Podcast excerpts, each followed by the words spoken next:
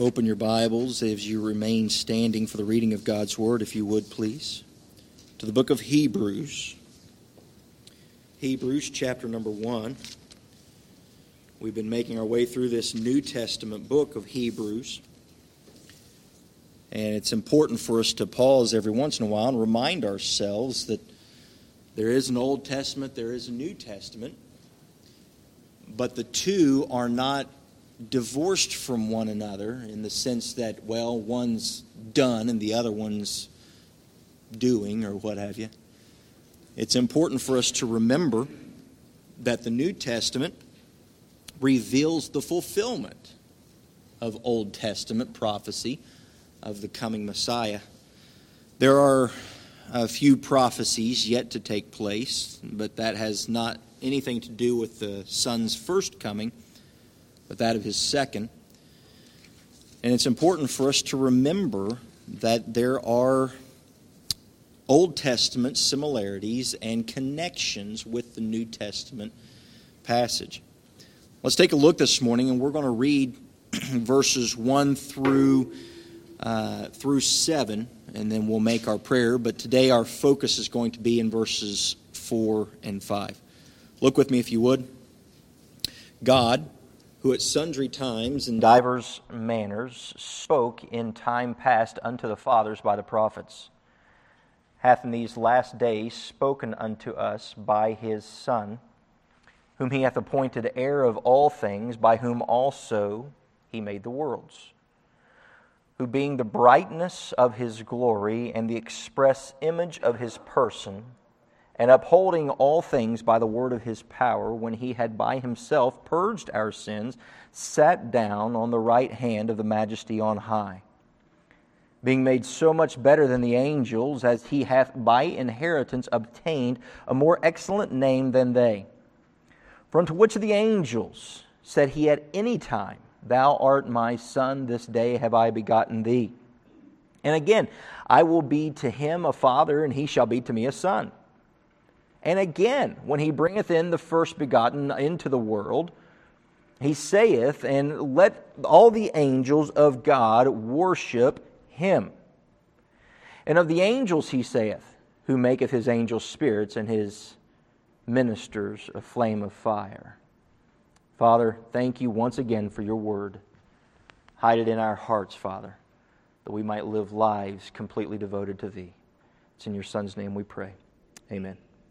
Thank you. You may be seated. I just wanted to take a moment before we go any further to let you know.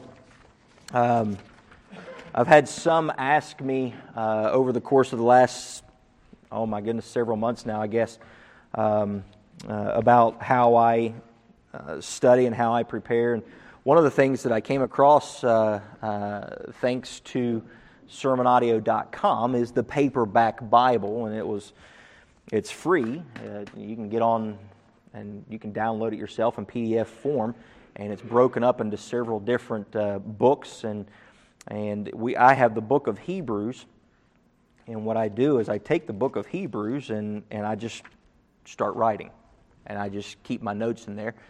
And so I wish I had done this a long time ago, but on the back table, there's a table in the back there and it's got the first chapter of the book of Hebrews and a little cover page. So, should you also want to start yourself a little binder and keep your notes as we go through the book of Hebrews so that you can reference them in the future, that is available to you there on the back table. You can, you can help yourself to that. Um, and then uh, just insert loose leaf paper in between the pages if you need extra paper there. Well, let's take a look this morning at the superiority of the Son. We've been making our way through this book, and Often, when we are confronted with others who would challenge our stance on the deity of Christ, uh, we fall apart at knowing how to respond to certain statements that perhaps they make. Uh, we fail, I believe, at this because of our lack of ability uh, to know how to respond uh, because we, uh, we ourselves don't fully realize what it means when we say things like Christ became or was made. And I don't know about you, but there have been many times in the past where uh, uh, my conversation with someone, perhaps of a different uh, uh belief system, different persuasion, where maybe they have come across this statement and they say, See, this is evidence that Jesus was made, or that Jesus uh, didn't always exist, or he didn't always have. And if we're not cautious, we can take certain passages such as those and certain verses and we can allow them to pull ourselves off track and off of uh, uh, the truth of, of God's Word. And we see things such as Christ being the firstborn. We looked at this closely several weeks ago uh, about Christ being firstborn. The word firstborn does not always mean first one in birth order, but preeminent one. It was even uh, referenced as uh, uh Jacob and Esau, where Esau gave up his birthright, and that word birthright is the same word where we get our word firstborn. And so we need to understand uh, what is actually being said when the, when the Bible puts statements out there like this. Now, uh, the confusion, I believe personally, comes in at the incarnation. And so often we look at the doctrine of the incarnation where Christ came to earth. He became, God became man we look at this, and if we're not cautious, we only uh, attach the, the nativity. And we see the, the little baby in a manger, and that's as far as we ever make it as far as the incarnation is concerned. Oh, wow, that God became a little baby in Bethlehem, and then we ignore the rest of it. I think if we have a, a, full understanding of what took place when Jesus came uh, and, and, became man, I think if we understand that a little bit better, a lot of these other statements, such as was made or became, such as those, they begin to make a little more sense to us and, and it's a little less confusing. The understanding also comes to us as a result of the incarnation. Because as a result of the incarnation, now Christ lived the sinless life, and then he died the perfect death for you on your behalf. Now, after this takes place, we need to realize some things about God. We need to realize that because of the incarnation, because of the death, burial, and resurrection of Jesus Christ, there were new realities introduced. The question I'd like to start out with before I go any deeper into the new realities that are introduced, the question I would kind of like to start with is something that has plagued many minds and it's plagued my mind. How is it, how does one continue in Christ? Now, if you've been in churches or around preaching for any amount of time, you probably have had this uh, posed to you at some stage of the game, or you yourself have asked this question How do I continue in Christ? A lot of times, preachers are guilty of making statements but don't exactly tell you uh, the how behind the what that we are to do. When we say things like, Well, you need to just continue in the Lord, I, I, I, how? You know? And so we gotta we gotta understand the how sometimes behind the what. It's one thing for me to say, continue in the Lord, and was continue. What's what is uh, uh continue? Well, I still believe in him. Is that the same as continuing? So we need to understand some of this. And so, with the question being posed, how does one continue in the Lord? I want to come back to a statement that I just made just a moment ago that because of the incarnation, the death, burial, and resurrection of Jesus Christ, new realities were introduced that were never before known. Now, we're going to reread verses 4 and 5 so that we can get a little bit of a basis for understanding what I'm talking about. Notice what it says in verse number four talking about Jesus being made so much better than the angels. Pause for station identification. Because we need to understand what is being said. The writer of Hebrews insinuates that prior to this, he wasn't. Now we need to understand the two natures of Christ. It's important for us to understand the two natures of Christ. We believe God was, Jesus was 100% God and 100% man. And so oftentimes there are statements that are made of the 100% God, and there are other statements that are made of the man portion of Jesus, so to speak. Now, let's continue to read in verse number four and five, and then we're going to come back to those statements because I've got a few people that are looking at me right now like, all right, buddy, you're getting ready to slip into heresy, and I'm going to charge pulpit. All right, this is going to be a fun morning. Take a look with me, verse 4 and 5. Being made so much better than the angels, and he hath by inheritance obtained a more excellent name than they. For unto which of the angels said he at any time, Thou art my son? This day have I begotten thee. And again, I will be to him a father, and he shall be to me a son. Now, I want you to notice the, the way that the passages are be, or the, the verses are being referenced and the verbiage that is being used. Notice in verse number four, being made so much better than the angels, hath by inheritance obtained. Notice what it says in verse five. For unto which of the angels it said at any time, Thou art my son, this day have I begotten thee. And again, I will be to him a father, and he shall be to me a son. And what you're going to find is a lot of times people will try to take, uh, maybe good meaning, maybe maliciously. They will try to take words such as this and say, aha, see, Jesus wasn't always the Son of God because here it says he shall be a son. No, no, no, no, no. Stop for a minute. This is not in reference to the eternal Son of God. But when Jesus entered humanity, something new was introduced. Think about it for a minute. When we talk about God rested, we looked at this, and it was important to understand what we talked about when we look back in Genesis chapter number one, and it says that on the seventh day, God rested, not because he was tired, but because the work was done. So he ceased, he stopped, done, finished. It wasn't because he was worn out, going, oh, everything was good until day six. Ah. Need a break. You know what it's like. You get one of those honeydew projects, and you know, your, your wife wants you to refloor or, or paint, or you, she wants you to move this or move that, or do this or do that. And then you get about halfway through it, and you're just going, Oh, how much do I love this woman? Yeah. That's not what it was. God wasn't tired and needed a break. But God, the Son, robed himself in flesh and experienced exhaustion. Don't miss that.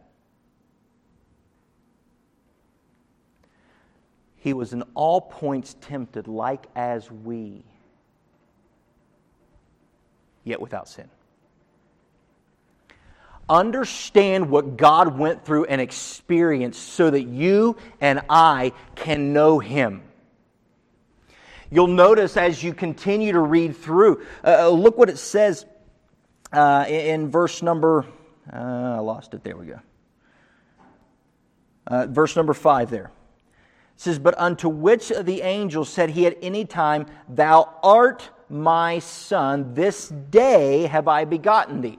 This is another one of those areas that people look and they say, see, this is where God begets Jesus. So it didn't start until, no, no, no, no, no, no. In history past, for all eternity, all eternity, Christ, Jesus, was the Son of God. No beginning, no end to him. However, he set aside his prominent position and was made a little lower than the angels for you. He robed himself in flesh for you.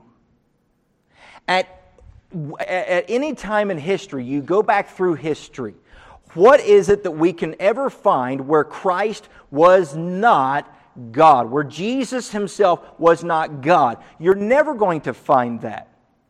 Now, we must realize that as a result of this, we do have this God man uh, uh, uh, coming forth from, from the, uh, uh the uh, position that was made here. Because Jesus laid aside his exalted position, was made lower than the angels, and was now elevated as the God man. This is a new reality. So we need to understand the proclamation of Christ's superiority in this, always being the eternal Son.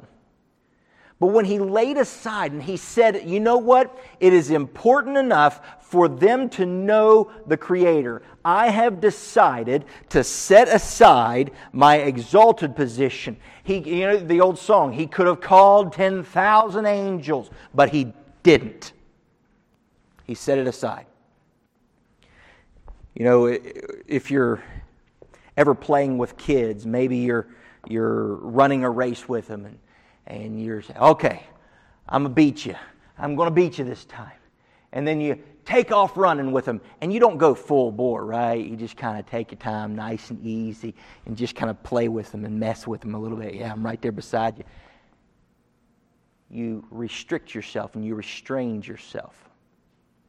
Or perhaps uh, what you might want to do, we used to uh, have races on the ice and what we would do is we would take and we would wrap a, a rope around the person in front, and they would have to skate while one of us was behind them trying to stop the whole time. Whoo, you want to talk about burning the legs?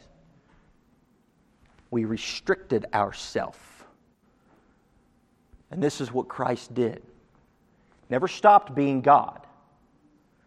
But he said, I'm not going to partake in what is rightfully mine. Set it aside for just a moment. Not the ability, but set aside the use of it. Became man. The idea of these new realities does not mean that Jesus was new. It is not referring to the eternal Son of God, it's referring to the man Jesus. Jesus was uh, uh, this, this idea that Jesus was uh, created at the moment of the incarnation is a lie. He has always existed. Doesn't imply that he was lacking. Doesn't imply that. Just explains what he did for us. Understand something. When we come to know Jesus as our Savior, we are meeting with the person who has existed for all eternity. But we are also meeting with the Creator and, catch this, we are also meeting with the one who stepped into time. He was born, he grew up, he submitted to parental authority. Sometimes we get into our minds that, well, you know, Jesus didn't have to submit to his parents. I mean, he created Mary and Joseph. He submitted to them willingly. And when mom said, Son, I need you to go take care of the animals outside. He didn't go, you go take care of the animals outside. No. But he submitted willingly. He had siblings. He grew tired. He grew hungry. He laughed. He hurt. He cried. I've had people, well, Pastor, you just don't understand what I'm going through. Maybe not, but He does. He understands more than you'll ever know because you and I don't understand what it's like to have all power and not employ it. One of my favorite passages is when the men come to arrest Jesus and they say, We're looking for Jesus. And he says, I am he and they all fall back. now that's power. Now, if that was me, I'd have been like, I am he. And then when they got up and they dusted their armor off, I'd have been, I am he. that would have been me. I'd, I'd have probably flaunted it a little bit too much. So it's a good thing I'm not he. But you and I don't understand what it's like you mean you didn't have to experience that? No, he didn't. but he did. He laughed, he cried, both God and man. You see, after Christ's atoning work on the cross, he was restored to his position. Keep your hand here in the book of Hebrews or put a bookmark there. Jump back to the book of John with me, if you would. John, chapter number 17. I want you to notice something. There we have John in his high priestly prayer just before he heads to the cross. People they, they label Matthew chapter 6, you know, Our Father, which art in heaven, hallowed be thy name. They label that as the Lord's Prayer. You know, that's the one he gave to us. He taught us how to pray that way. That's not the Lord's Prayer. The Lord's Prayer is found right here in John chapter 17. This is where our Lord prayed. And notice what he says as you read there with me the first few verses. Uh, notice verse number one. These words spake Jesus and lifted up his eyes to heaven and said, Father, the hour is come. Glorify thy Son, that thy Son also may glorify thee, as thou hast given him power over all flesh, that he should give eternal life to as many as thou hast given him.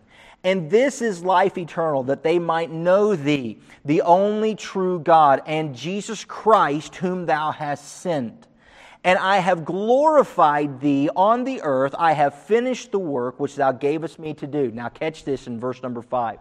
And now, O Father, glorify thou me with thine own self, with the glory which I had with thee before the world was. Long before time existed, Christ enjoyed this glory with the Father co God, co glorious, co eternal, co equal, however you want to co it, he experienced this glory and set it aside. And now he's saying, as a result of what I'm getting ready to do, I'm ready to take my place in your glory, sharing it again. Now we can fully grasp the statement of verse number 4. Look with me again back into Hebrews. Hebrews chapter 1, verse 4. Being made so much better than the angels, as he hath by inheritance obtained a more excellent name than they. Realize something here. Just as Jesus never ceased being God, he did not cease being man. Do you realize that at this moment, Jesus, the God man, occupies the throne? Let that one sink in for a minute. Let that one just fester as the eternal Son, he has always been superior to the angels. He never stopped being superior to the angels. But now, as the God man, a man was made higher than the angels. Now, I want you to catch something as we continue to look through this because there's something pivotal in this. We hear quite often how much Satan hates humanity. Satan hates mankind. You know, when God created, He created animals, He created uh, the, the mammals, fish, the birds, He created the trees and the flowers. Satan doesn't hate that. But the crowning glory of Christ's creation was man that was made in the image and likeness of God. Satan hates that. How much more do you think he hates the fact that Jesus became one and he couldn't trip him up? Catch it for a minute. Jesus allowed himself, the Son of God, the eternal Son of God, existed from before creation. He, he was the Creator himself, robed himself, stepped into his own creation, became man for you and for me. And Satan thinks, I got him now. And he takes him and he waits. Oh, Satan, yeah, he's, he's a big boy, isn't he? He waits until he's been 40 days without eating. And he goes out there and he's like, ah, pretty hungry, ain't you? Look at you. You're wasting away to nothing. And Jesus says, Man shall not live by bread alone. Thought I had him. Thought I had him. Satan hates humanity. And God, as a man, he fulfilled it all. He fulfilled the law of God. My former pastor, he told me one day, he says, he says, You cannot understand the book of Hebrews without understanding the book of Leviticus. You have to understand what is expected so that we can see something better. Because this is where we want to start to come into it. Because we need to understand why it is that the writer of Hebrews here, the preacher, is writing. And so we need to understand the purpose of stating Christ's superiority. One may ask, why is this really all that important? I mean, you seem to be spending a lot of time dwelling on something that, uh, you know, it, it really doesn't matter all that much, does it? Yes, it does. If you remember from our beginning uh, study, we looked at some different ways uh, some dangers, some warnings. There are five major warnings in the book of Hebrews.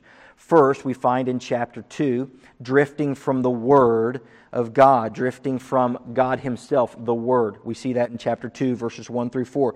We see that there's a danger of doubting, chapter 3 and, and the first part of 4. We see that there's a danger of becoming apathetic in chapters 5 and 6. There's a danger of contempt uh, of, of, developing contempt against uh, and toward God. In chapters, uh, uh, chapter number 10, we see that there's a danger of rejecting in chapter number 12.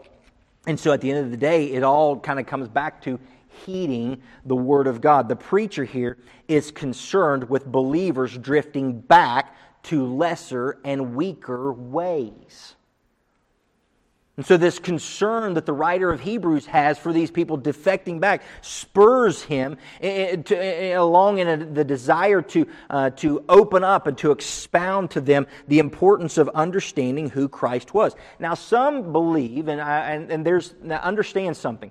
You're going you're going to pick up 15 books. Uh, commentaries on the book of Hebrews, and all 15 of them are going to say some different things. They're all, not a single one of them is going to agree. And so I understand that some people may not fully uh, agree with some of the stuff that's going on here. And that, as long as it's scripture, that's one thing. Opinion is a different. You know, we can all agree on the, uh, uh, the scripture thing. But in looking at some of this, uh, there's, there's a, a misunderstanding or, uh, mis, uh, or confusion, should I say, over why it is uh, that the writer of Hebrews is writing this.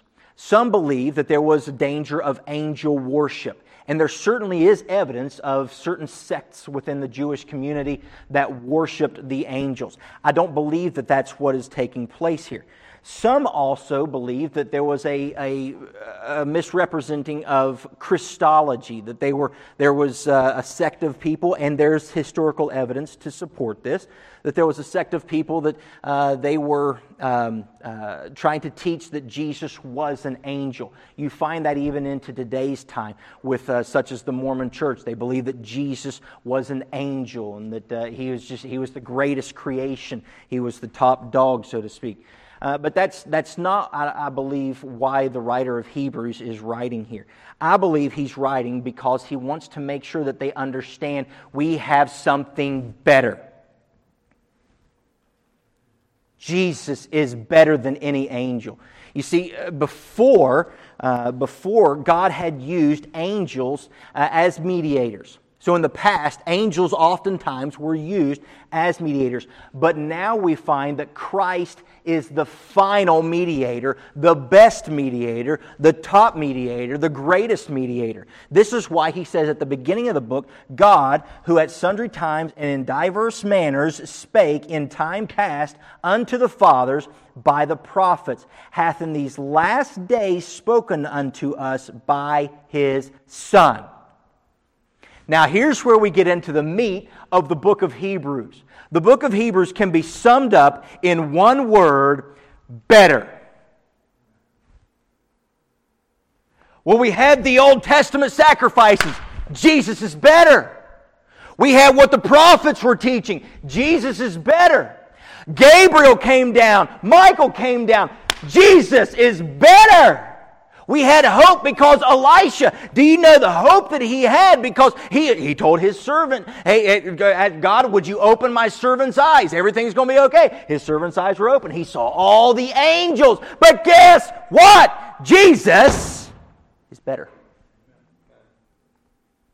And right here we have the hinge pin of what we're going to be looking at through the rest of Scripture. It begins with Christ better than the angels.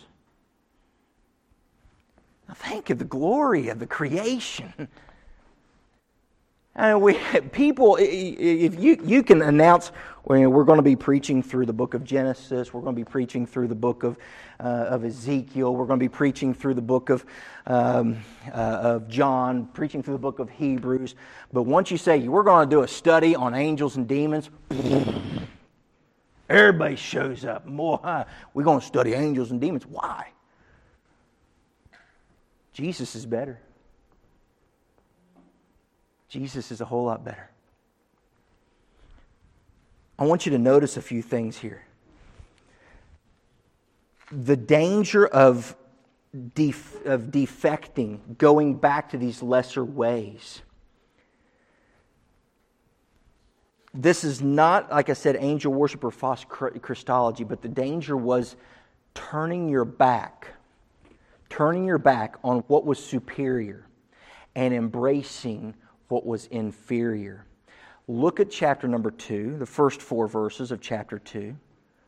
Therefore, in other words, as a result of everything that we're getting ready to lean through for the next few weeks, Therefore, we ought to give more earnest heed to the things which we have heard, lest at any time we should let them slip.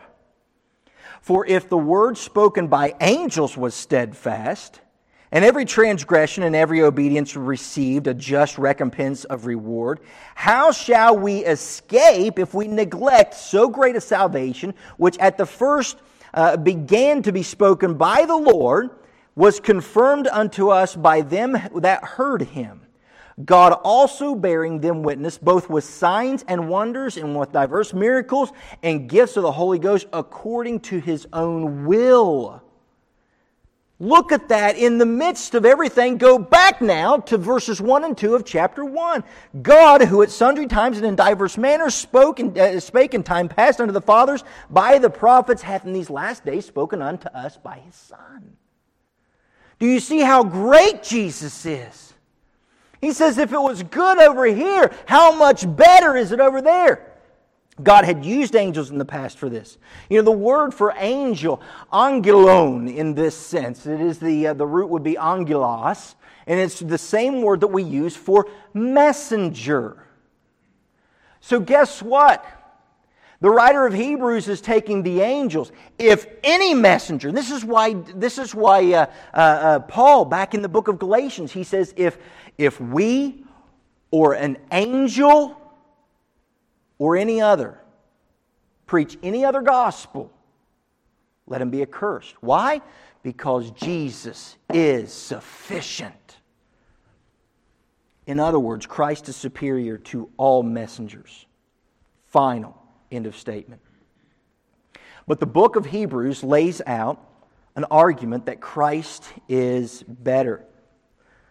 I'll put these up. You can get the, uh, uh, you can get the um, uh, passages as we go through them. We find a better hope in Hebrews chapter 7, verse 19. And I encourage you to go get these, go back and look at these yourself.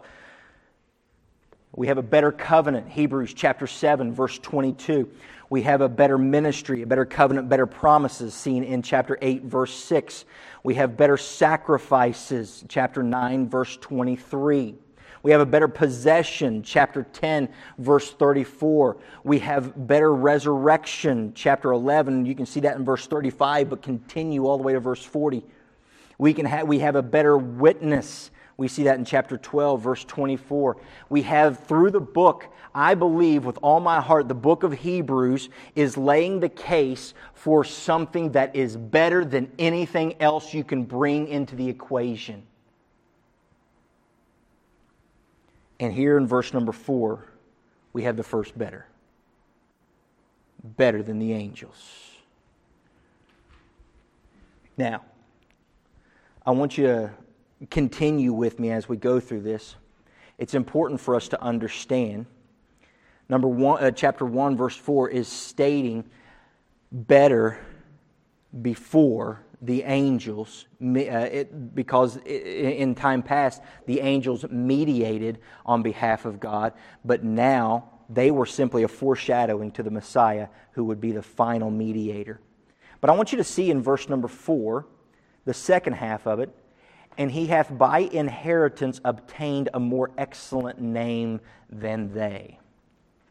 Now, that's the next one that we have to understand, right? Okay, so, all right, Pastor, I get that. But what's this name business? Now, some equate it to Jesus. I understand that, and I'm not going to argue that if that's the stance that they want to take. Me, I believe it's the term son look at verse number five, the very first word, for, is a connecting word. For unto which of the angels said he at any time, Thou art my son? This day have I begotten thee. And I will be to him a father, and he shall be to me a son. Drop down to verse number eight. But unto the Son he, he saith, Thy throne, O God, is forever and ever. A scepter of righteousness is the scepter of thy kingdom. I believe it's in reference to the Son. And you may be in your mind already wrestling, but wait a minute. I thought he is the eternal Son of God. Well, take a break for just a minute and go back to the book of Genesis. Go to Genesis chapter number 12.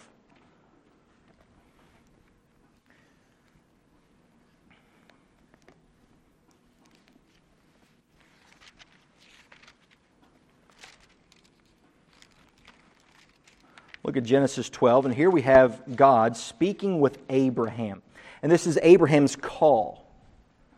And so here it is God's getting ready to call for Abraham to, Abraham to leave his, his, uh, his home. Verse number uh, 1. And the Lord said unto Abraham, unto Abram, I'm sorry, Get thee out of thy country and from thy kindred and from thy father's house and unto the land which I, that I shall show thee.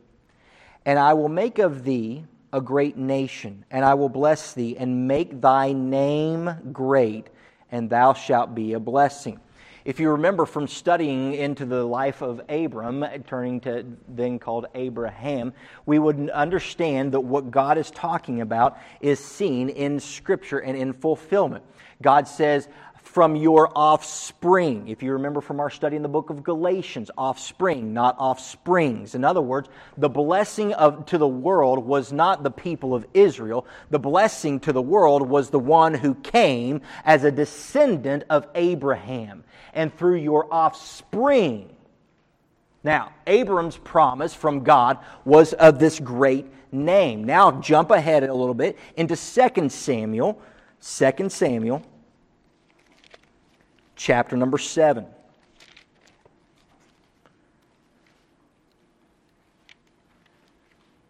Second Samuel chapter 7. And if you're struggling with the, you can remember that all the ones and twos in the Old Testament are together. So, First Samuel, Second Samuel, First Kings, Second Kings, First Chronicles, Second Chronicles. So all your ones and twos in the OT are the same. So as soon as you start finding books with one and two in front of them in the Old Testament, you know you're pretty close. 2 Samuel chapter number 7. Notice verse number 9 with me. Actually, let's, let's back up a little bit uh, to understand what we're reading. Verse number 4 And it came to pass that night that the word of the Lord came unto Nathan, saying, Go and tell thy servant David, Thus saith the Lord Shalt thou build me an house for me to dwell in?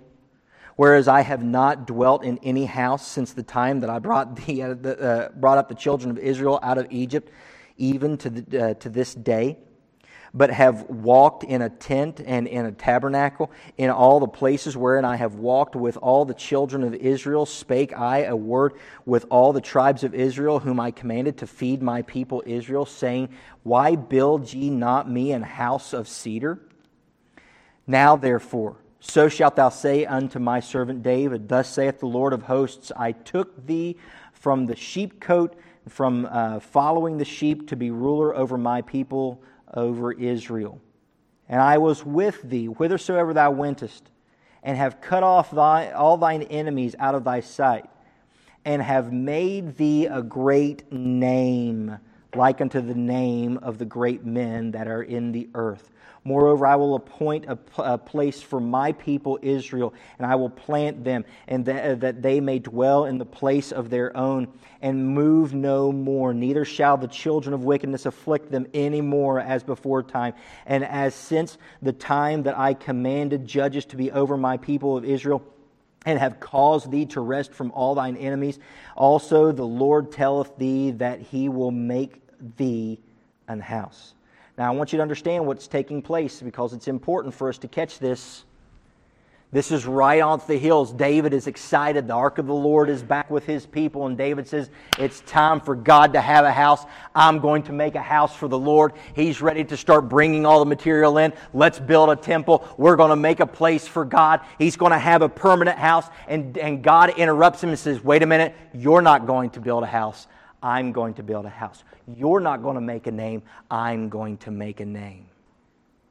And as we continue to look through, there has never been a time for Israel where their enemies have not tried to, uh, to, to, defeat them, where their enemies have not tried to upset them. There's never been that time. And so, guess what? What we're referring to is not just any one of the kings of Israel that were descendants from David. We are looking for the one specific king, the name. And just like we have a promise, God made a promise to Abraham to make him a name. He made a promise to David, I will make you a name. Jesus is the fulfillment of that promise. The Son of Man that came from Abraham, that came from David, the Davidic king, the messianic king that was promised so many years ago. Jesus, who sits on the throne of David forevermore.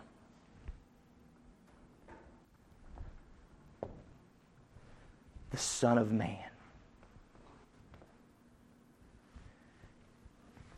You know, we see Son of God,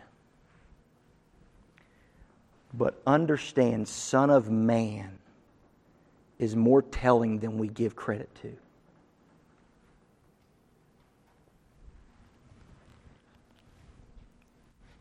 Realizing that this inherited name was his inherited name as the Davidic Messiah King. He inherited this name, it's his birthright. God promised Abraham his seed. God promised David his throne.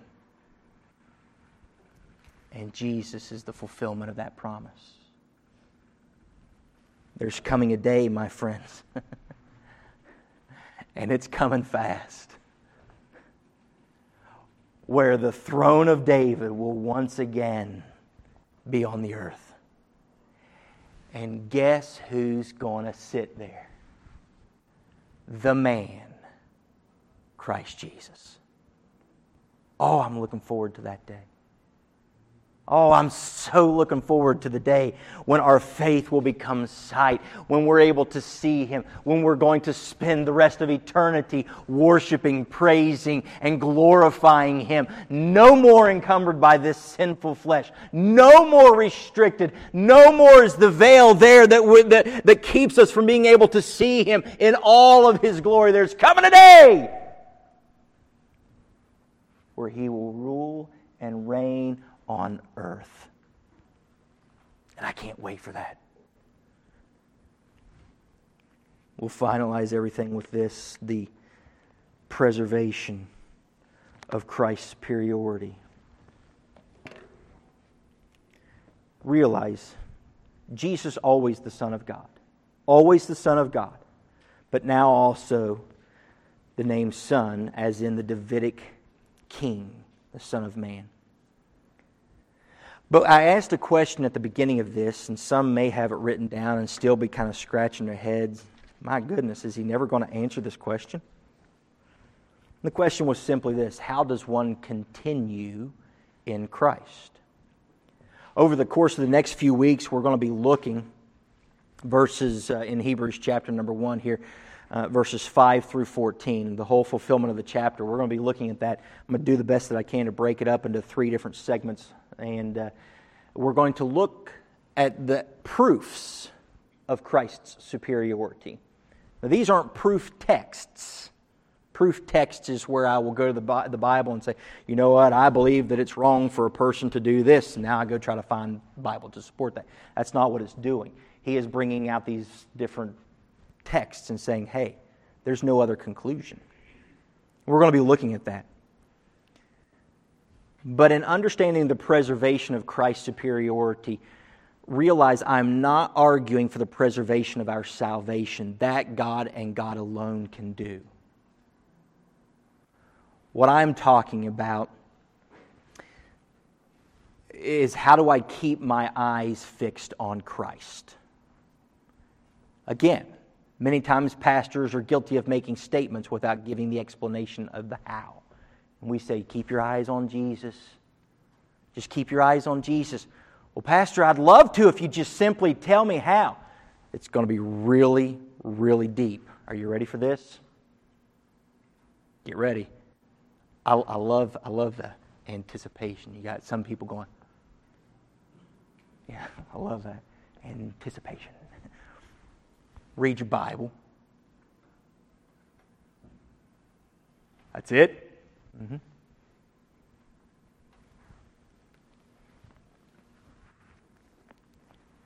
Keep your eyes on Jesus. If you truly believe, truly believe that Jesus is God, do you believe that He existed eternally?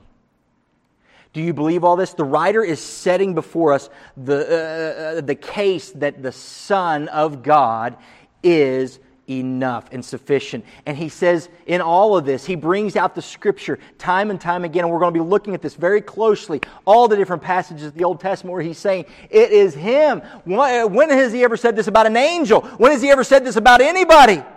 It's Jesus. It's God.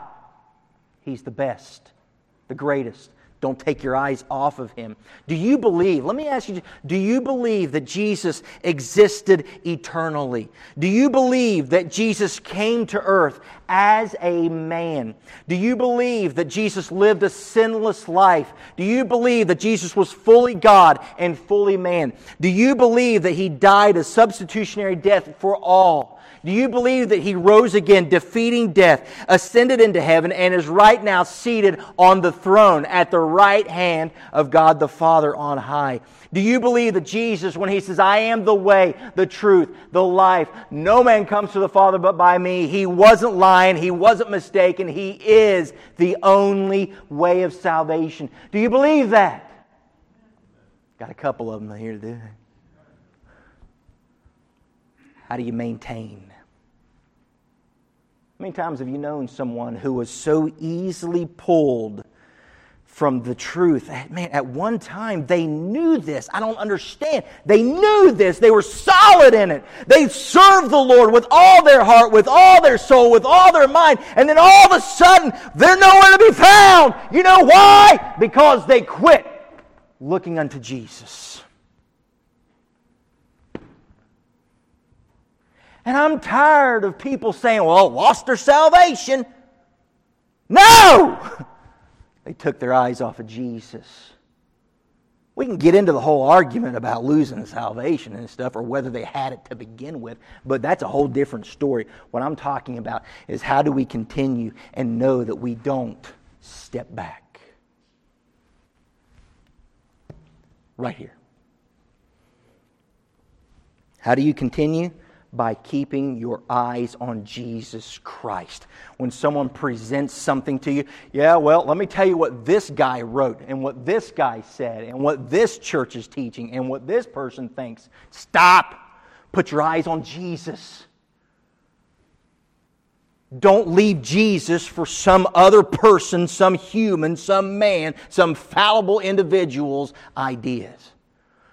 Well, I know this is what the Bible said, but the Pope said, eh, stop. Stop. Well, I know the Bible says this, but man, the pastor says, nope, stop. Don't take my word for it, take his. Get into his word. So, how do we continue? By continually engrossing ourselves in the teaching of God's word.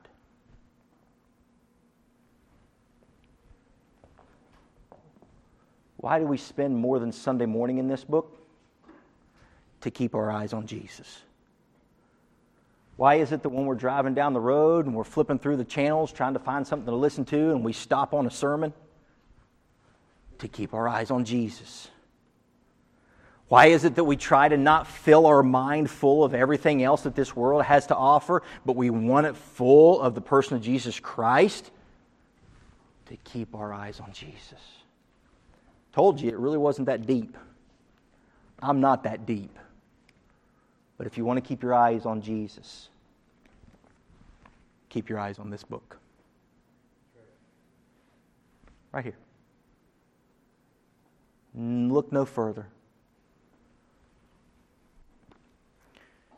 Do you realize that when you're reading your Bible, you're experiencing a Trinitarian experience. Do you realize that? You get every aspect of the Godhead because God the Father spoke. His Son is the Word, and the Holy Spirit brings illumination. You get to experience, by opening this book, the complete Godhead. If that doesn't excite you, you're dead. You mean I get to experience all that God has? Yeah. Eh. Dead men don't hunger. So if your attitude toward it is, eh, it's, it's just a book, do you really know Him? No, preacher, don't start meddling now. It's my job. That's why these guys give me a paycheck. They're gluttons for punishment. And I would never be able to forgive myself if I walked out of here today and someone who was struggling with whether or not they truly know Christ as Savior was not confronted with the reality that if they have no desire for the things of God, how can they truly say they have a desire for God? You know, there's some here today that they may be born again by the Spirit of God, but you just have felt yourself recently being tugged in so many different directions. Can I just encourage you? Look to Him. Keep your eyes on Him. Well, Pastor, I just feel so far from Christ right now. You know what I need, Pastor? I need to listen to more Christian music. You know what I need, Pastor? I need to watch more Christian TV. You know what I need, Pastor? I just need to go to church more. Mm-hmm. But you know what you could do? It would be a whole lot quicker. Just get into His Word and let Him talk to you. Get there.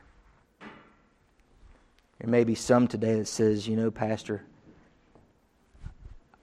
I don't think I know him. Today's the day to meet him. Don't put it off any longer. Get to know your God.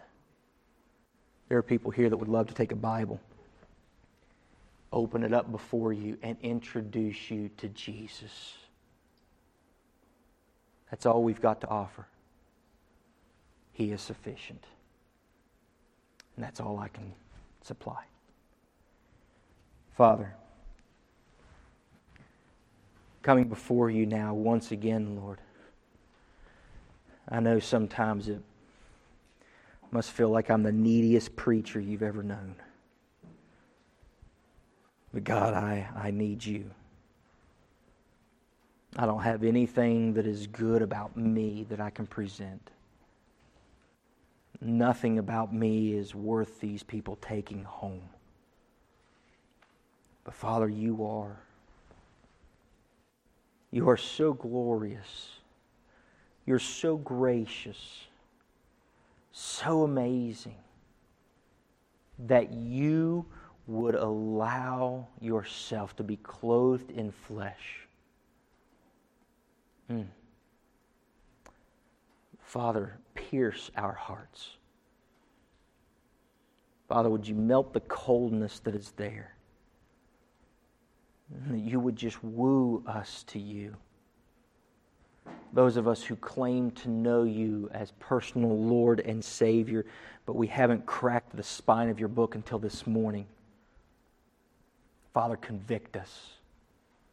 Drive us to our knees. That we would be people given to you.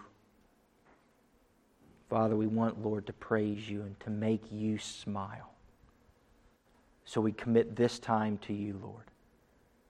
That as the music begins to play in just a moment, Father, we would be obedient to your Holy Spirit as he tugs on our hearts. Father, help us, Lord, to acknowledge you as Lord of our life.